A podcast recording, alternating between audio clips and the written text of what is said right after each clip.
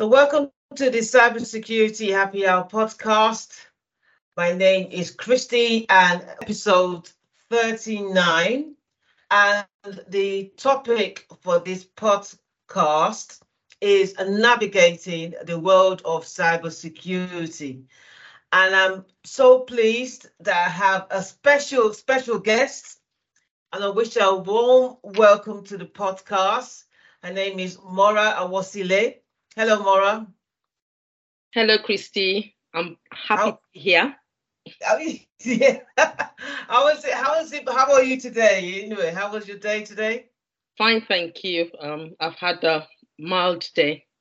Oh, that's that's good. That's good to hear. So, um, could you just tell us a little about yourself and what you do in the information cybersecurity world? Okay, so um, as Christie says, um, my name is um, Mora Awosile. I am a cybersecurity specialist. Uh, I work in cyber defense, specifically within cyber protection and resilience, where I manage change projects um, and um, respond to incidents occurring. Awesome, awesome, awesome. So, uh, what I really want to talk about, we're looking at this uh, uh, this world that we're all in in the cybersecurity. And so many of these topics we're going to discuss usually comes up from time to time. And one of the first ones is in order for you to become a cybersecurity professional or specialist, you need to have this expertise that is demanded for, from us. And because of the changing um, cyber threats, you're expected to have some knowledge in order to deal with these threats. And uh, as a result, there's always a constant demand on us to recertify, to learn new things. Is that we're always, always learning and being certified. Even though you're certified, something new comes up, and then you need to get a new certification. What are your thoughts on that? What do you think? Okay, thank you, Christie. That is um, really important and crucial within a cybersecurity career to have a lifelong learning approach. So you're constantly learning because, as you said, new threats come up. There's new um, things happening in, within the landscape, um, and um, without that continuous learning approach, the skill set that you have becomes outdated. So it's really, really key to keep on top of um, your education as a cybersecurity professional. Um, there's what we call continual professional uh, education CPEs, where if you're a member of a professional organization, you have to keep that updated by attending seminars, listening to podcasts, and just updating your knowledge generally. So yes, that is very key in terms of um, the cybersecurity um, profession. Awesome, awesome. Now, I think one of the, you know, when people generally talk about cybersecurity, especially those coming into the industry, they are confused. For example, uh, they they tend to go for this glamorous. They think they think um, cybersecurity, information security is about pen testing. So you see, the one of the advice I usually give to people is know yourself and you know research different roles. So so because there are different career paths in order for all of us to specialize, you can't one person can't do everything. But I suppose in in uh, throughout the journey of your career in this landscape, you are going to touch on different things and grow mm. um, your career and your interest as well. So, for example, like we have like uh, the incident response team, something goes wrong, there's a ransomware, the team gets involved and they get in hands on. We have the forensic team that investigates the cause and uh, the cause and helps support the team to remediate. We've got pen testers, we've got analysts, we have trainers because somebody has to teach us these things. We have researchers. So, what do you think? I mean, what advice would you give to somebody coming into the industry and not to look at this as a like a some parts of it as a, a glamour parts? Some careers or some roles are more glamorous than others. What would you tell somebody just maybe graduating from university? Yes. So my advice would be um, in in the first instance, there's um, there's quite a few diverse career paths within cybersecurity. I would I would advise that the individual should look to their strengths, um, do a skills audit, look to what they can bring or how they can leverage what they already have to come into cybersecurity because across cybersecurity there's um, a replication of um, other careers that um, people might have been in prior to coming into cyber. So we've got physical security, we've got security architecture, we've yeah. got governance, um, compliance, we've got risks, mm-hmm. threat intelligence, as you've alluded to, security operation, security awareness. So the, the landscape is wide. Yes. And everyone exactly. can fit in in one area or the other. And you don't have to be honed or to, to be restricted to one area. You can start in one area and then work your way through to your final destination or to a destination. As we've yeah. said, it's continuous learning. So you learn yeah. new things and want to move move on. So it's it's diverse, it's dynamic. You can that would be my advice basically. Awesome. Now, I think one of the things I would say is generally discussed, and I, and I thought about this, is that for new entrants, sometimes, I mean, some of the feedback you, you get from new entrants into the industry for many parts is that they ask for certifications. But let me give you an example. Let's say they are looking for, let's say, a security analyst, or it could even be an analyst. It could be somebody just starting their first cyber information security role. And they're asking them for five years experience, the CISSP. And you're thinking about this person is starting out. Why are you asking them for these certifications that you need to have five years expertise? And a lot of people saying that it's unfair, and that stops people from coming in.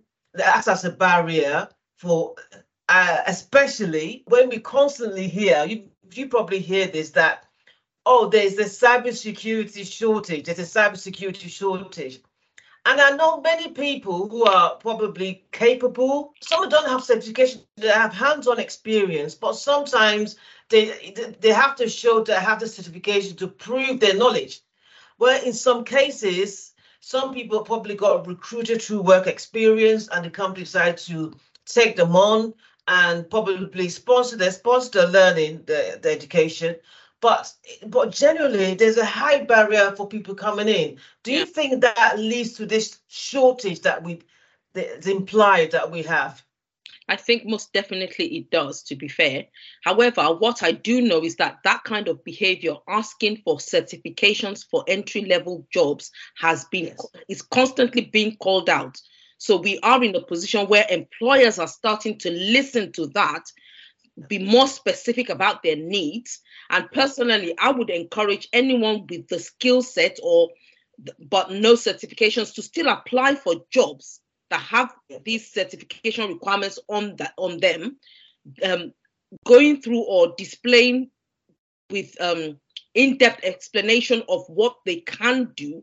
And I think sometimes, anyway, let's just say sometimes you just never know because some yeah, of these yeah. managers have not been exposed to CISSP or the yeah, systems of this one, and they just put it on the job description. And when the, the caliber of the candidates come through, then it's more like they can then re- renegotiate their expectations. Yeah.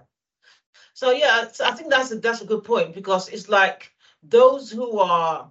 I wonder if they do communicate to the hiring manager to see what the needs of the organization you know because if, if you speak to the person hiring the person hiring should have some knowledge and education of what staff they will call the level of competency and level of skills uh, and then what they can do to to tailor that job description to what they want so to, to have that vision but as I said, it's an ongoing. There is some change, but uh, it is still it's, it's still a work in progress. I would say.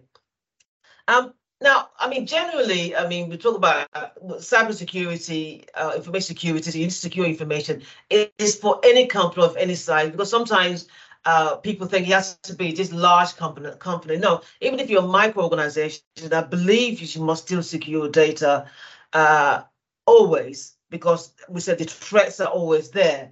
So I would say the advantages of um, our efforts together uh, will, will and also collaboration and exchange of data within limits will help you know give that overall protection to organizations that we work with or consult uh, consulting um one another thing i want to talk about is salary expectations.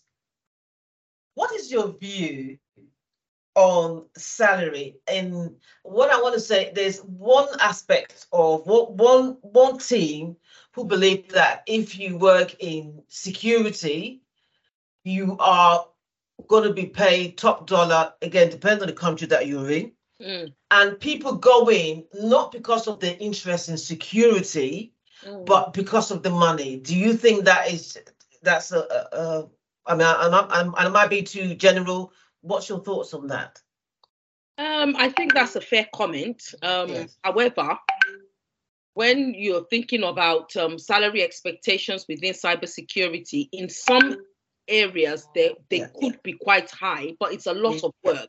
And sometimes yes. to achieve those high salaries, you've got to position yourself to ensure that you're able to take on that level of responsibility so that it you, you are now rewarded for what you bring yeah. to the or, or mm. what you deliver.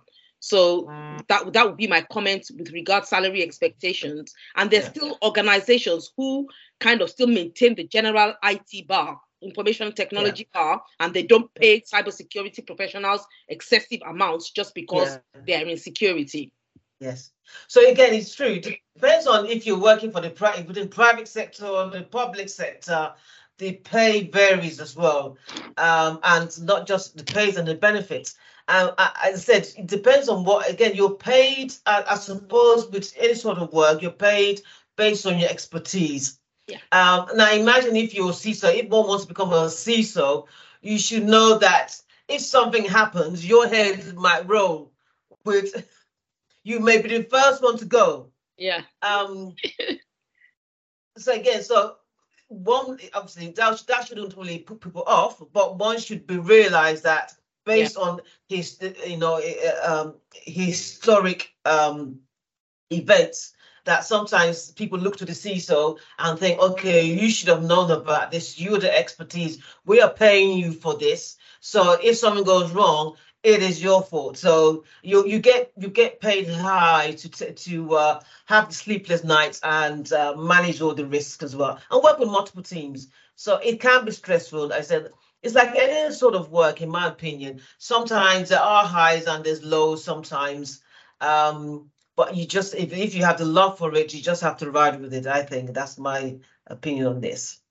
Um so um as i said the uh, for example they are responsible for shaping the direction of uh, the organization. And again because they're top level they deal with the strategies. Then you have the, obviously the tactical team and operation team. So it depends on which one falls into. Some people generally are should I use the word are introverts and they prefer working by themselves. So they won't be going for that CISO position because when you get to that top level, you're going to be in meetings. You know, you're going to have to obviously uh, speak with all your stakeholders as well. So, and going back to what we said initially, know yourself because if you're not that, but potentially, if let's say, let, let me say, for example, let's say you you're a pen tester and you're an introvert, for example, you still have to present your findings. Yes, you do. Is there any way that someone who's an introvert can overcome those personalities? Is there any way, what can they do to change or to enhance that area of themselves that's considered a weakness?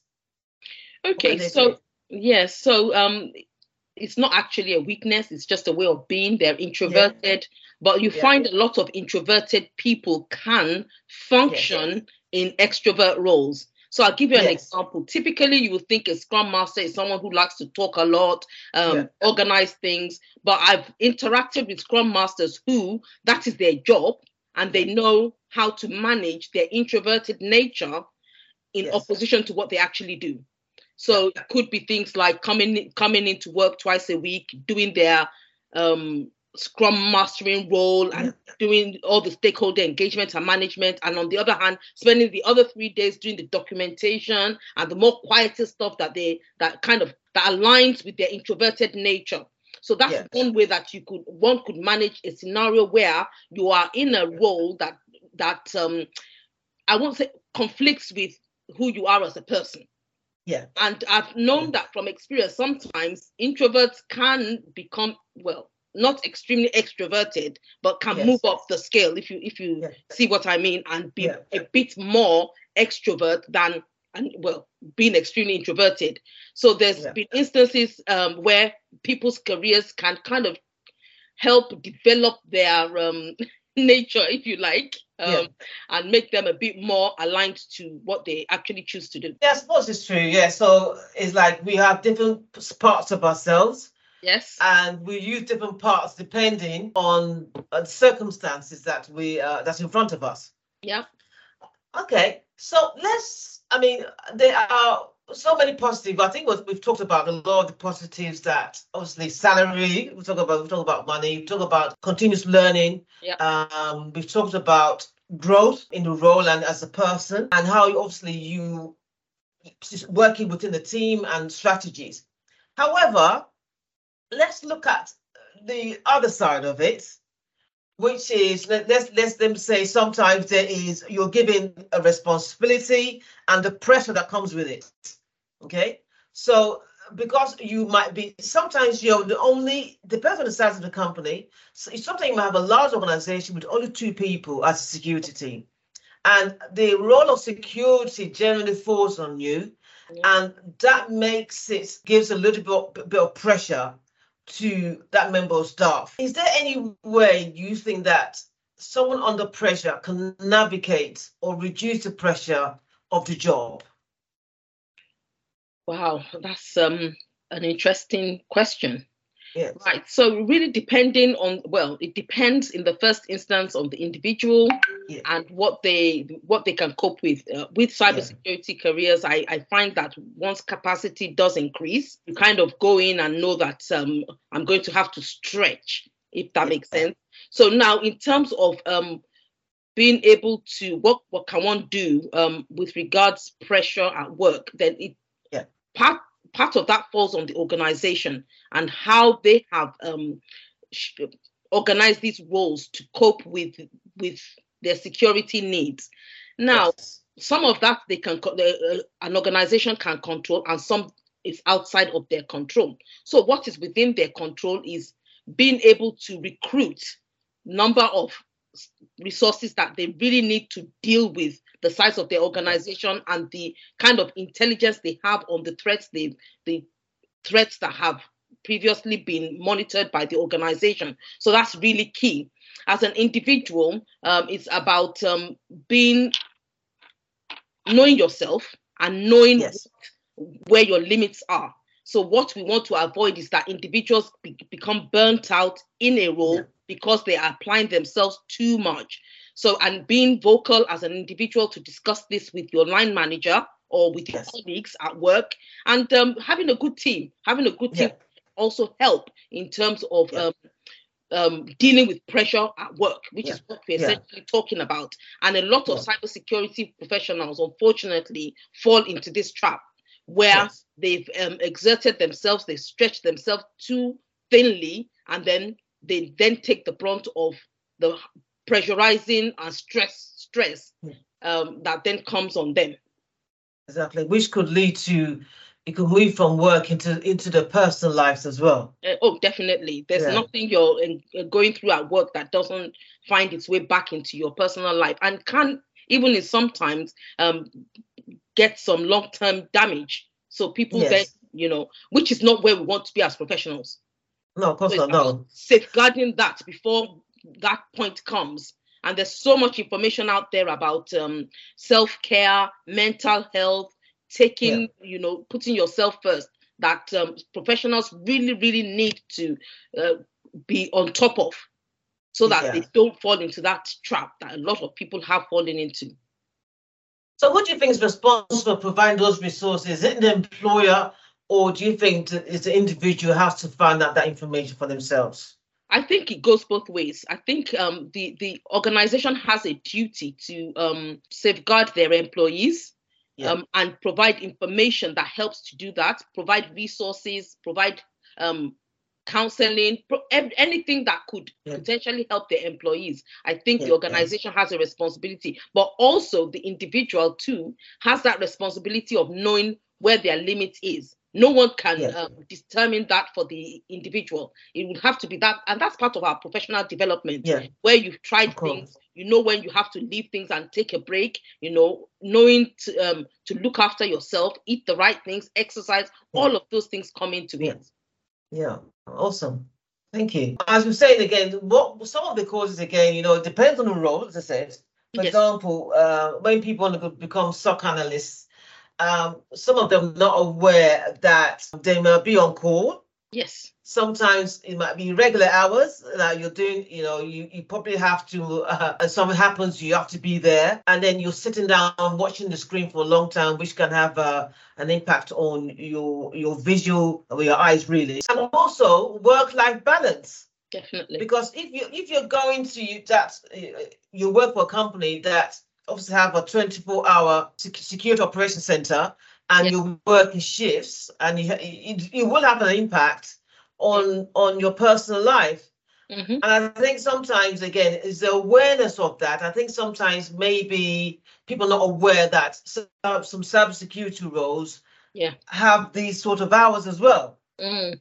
So, do you think that? Uh, how would they know? Do you think that is there should it should be spoken a bit more often, or in the job description probably highlighted a little bit more, possibly? Yeah, yeah, absolutely. Yeah. The job description should actually have details of what the job requires. Yes. And also have a portion where they talk about incidents because when there yes. is an incident in the SOC, you know the SOC yes. analyst is not going home. Exactly. yeah, 28, 24 hours, 48 hours straight, you know, because there's an incident and everyone is running around. Even people in the back office are helping to support to resolve the yeah. incidents. So I think that should be made clear. And yeah. even throughout the interview process, that should be repeated. But also, in addition to that, is what is in place to support yeah. the um, employee um, throughout the process so that the employee is now in a position to yes. make an informed decision one of the other things that is key as well is that um, taking this information into universities so that aspiring um, professionals can be exposed to what potential careers in this area, what it looks like, what it feels like. There's also work experience exposing this um, ex- exposure to what like a SOC analyst might do for a short yeah, period of time so that this yeah the aspiring individual can have a taster of what it's yes. like to work within a SOC. For instance, um, there are other yes. areas of, of cyber, but just using the SOC as an example. As An example, yes. Uh, mention about universities. I recently went, I'm not going to mention university. Oh, okay. But they're very good. And I went for different purpose and it was the one the open day. I said I didn't go for the cybersecurity, but I went for different purpose. So I decided to, oh, you know, let me go check out the cybersecurity talk. What is it? That, what is it they're telling these young people coming into industry? The professor, the room, the the hall was full, and so there was a lot of interest, parents there and, and people trying to looking to get into this. And he explained, talked about the roles. He did talk about the different roles I think it was it's, sometimes when you go to these things like a sales thing. Oh, uh, our graduates uh, work in this industry. They work in this industry. So it's sometimes it's more focused on once you graduated, you'd be working for this top company, but not actually talking about what else happens there. Mm. for example, we talk burnout. Yes. So so uh, there are a number of SOC analysts leaving because of burnout. Yes, definitely. The turnover in cybersecurity is high. It's high. Yeah. And and I say and I said we're discussing it here because it is not discussed as much. It's it's all about you're going to get this top job. I said based on this was a couple of months ago. I went to this talk, and I said I'm going to mention university, but it was selling. Oh, you most of our graduates here was working in these companies, this work in companies. Okay, yes, the, the degree um, breakdown was very good. The yeah. you know spread over three years was good. However, what happens when you leave? Because people still have this glamorized uh, uh, image of cybersecurity or information security. And I'm not sure if that's due to films like uh, or programs like Mr. Robot I, I, I can't, I, I don't know where that comes from. But that sometimes is what people think. Or they think if you work in cybersecurity, unless you're a hacker. No, as you just mentioned, the many, many roles.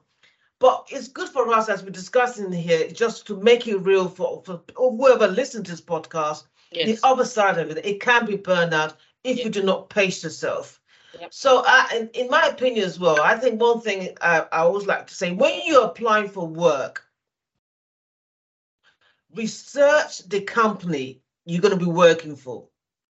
Okay. Do your research and look at the reviews of the company. See what ex-employees are saying and what the current employees are saying. Because um, it might look glamorous from outside, but when you go in, of course you have to work to, because you're there to do a, a task.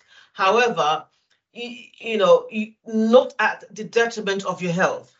Exactly. Okay. Yep.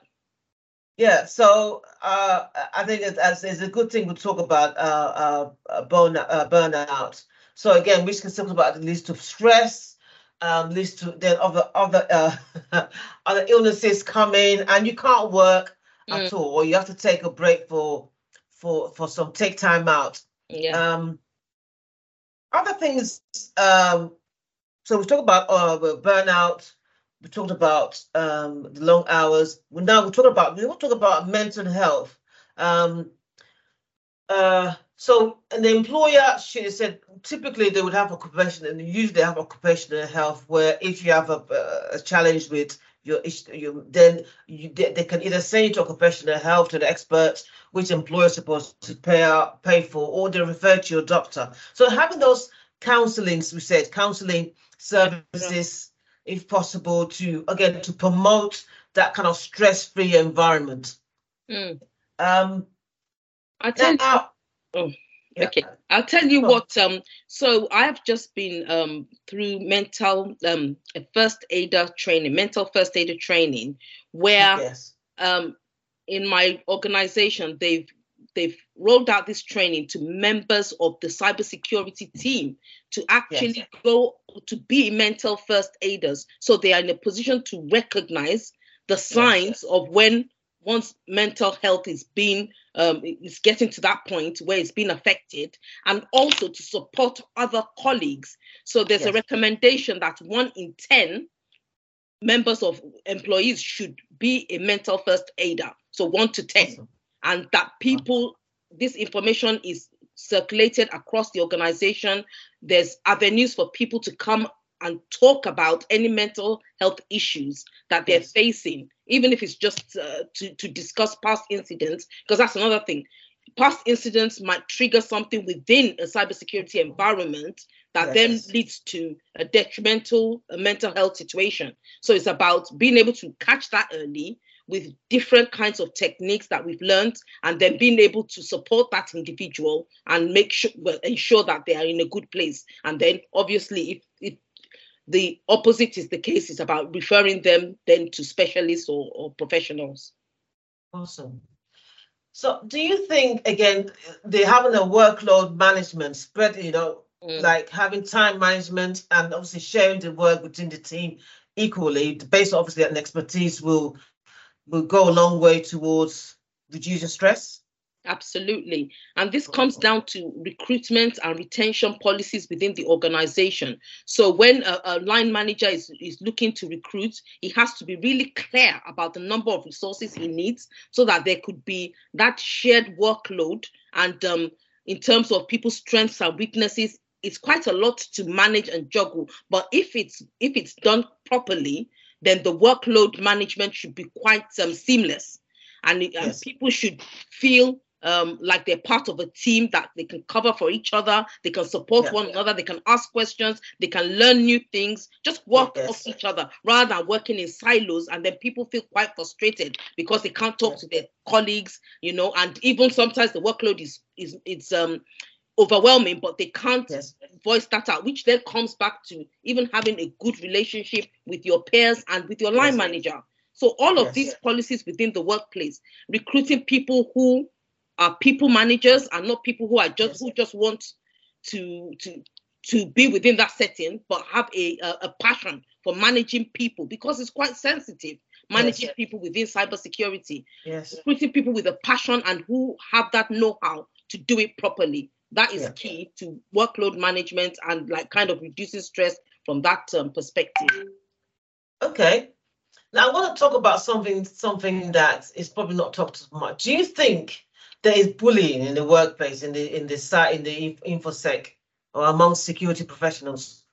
Um, I've heard of it. Um, I'm, I'm I have heard of it, and yes. have to recognize the environment is quite um, dynamic, quick yes. pace, and these are the kind yes. of things that happen in such an environment where um, people can't speak up because of the fear of being um, singled out or, or, or, yeah. or, being bullied. You know, so I've heard of it, but um, for for employers who have taken the time yes. and um, have set their cybersecurity practice up properly, that there shouldn't be that, those things because that is what will then make put a dent into your workforce and then that leads to the organization not being properly protected and then what you yeah. don't want to happen is what then happens but so there is a lot that goes into planning a cybersecurity service you know yes. in terms of you know all of those organ all of those behaviors that you want to exclude and the ones you want to encourage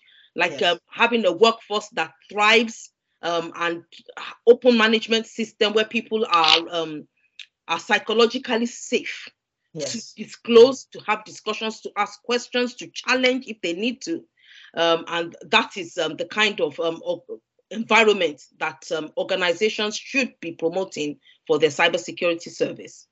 Oh, thank you, thank you, thank you for that. Yes, I, I totally agree with you. Um, and as I said, wherever we work, we want it to be, I don't want to say a happy place, but a place that one can work in peace and obviously achieve uh, achieve uh, whatever task they're set ahead of them. Um, one final thing I want to just talk about, I want to ask your opinion. I mean, now, you know, during the pandemic, obviously, uh, organizations transition from working in an office into and people working from home. What are your thoughts now where things are now reversed? People are called back to the office. Do you think that we can have, can cybersecurity or security in general, can we really protect an organization working from home? An interesting question. There are certain roles within cybersecurity that can still work yes. from home yes. and be effective in their roles and in delivery. I think there are certain roles that thrive better in the office or that thrive better through the hybrid um, arrangement. Um, and I think it's about um, revisiting each role within the organization and having that candid um, discussion with yes. the with your employees. Um, yeah. And again, it could be that some employees will will um, make the decision to move on or even transition into different roles if yeah. working from home is such a big part of their lives. And I, I have been in contact with people who want to be in the office.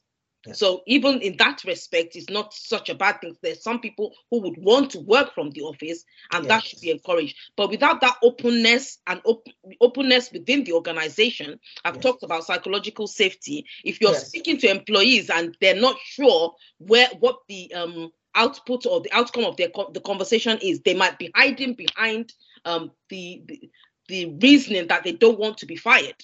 Yeah. And exactly. not be honest and come up front to say this is my preferred pattern of working. Yeah. Which then leads to other issues. But yes. if there could be that open and honest environment, um, it could be a win-win for both yeah. the organization and the employee. Awesome.